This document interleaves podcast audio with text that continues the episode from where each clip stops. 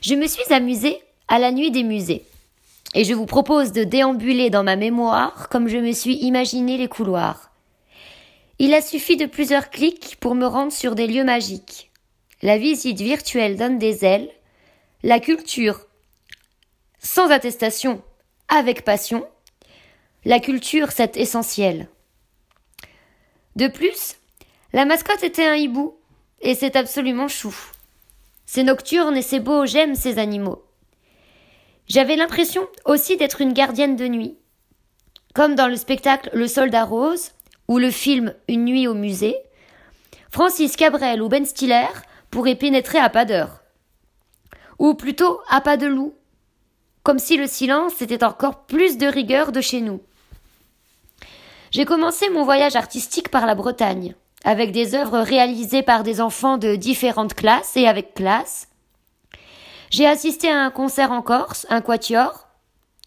Je suis repassé par ma région, mon nord, avec le Louvre-Lens pour l'expo Soleil Noir, Lille et son palais des beaux-arts, et le musée de Picardie pour des cours du soir.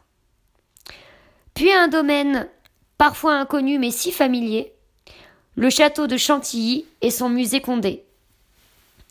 Enfin, direction un Paris pas banal, que serait la culture en grosses lettres sans capital J'ai pris un peu de hauteur sur le toit des Invalides. J'ai écouté ses murmures, après essayé ses armures, au musée des armées. Puis, désarmé, déshabillé puis rhabillé, au Palais Galliera, musée de la mode, pour la très inédite exposition Gabriel Chanel, manifeste de mode, pour ses tailleurs, ses bijoux, ses robes, son parfum numéro 5.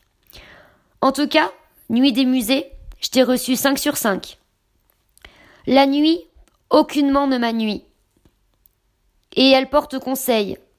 Moi, elle m'a surtout apporté ses merveilles.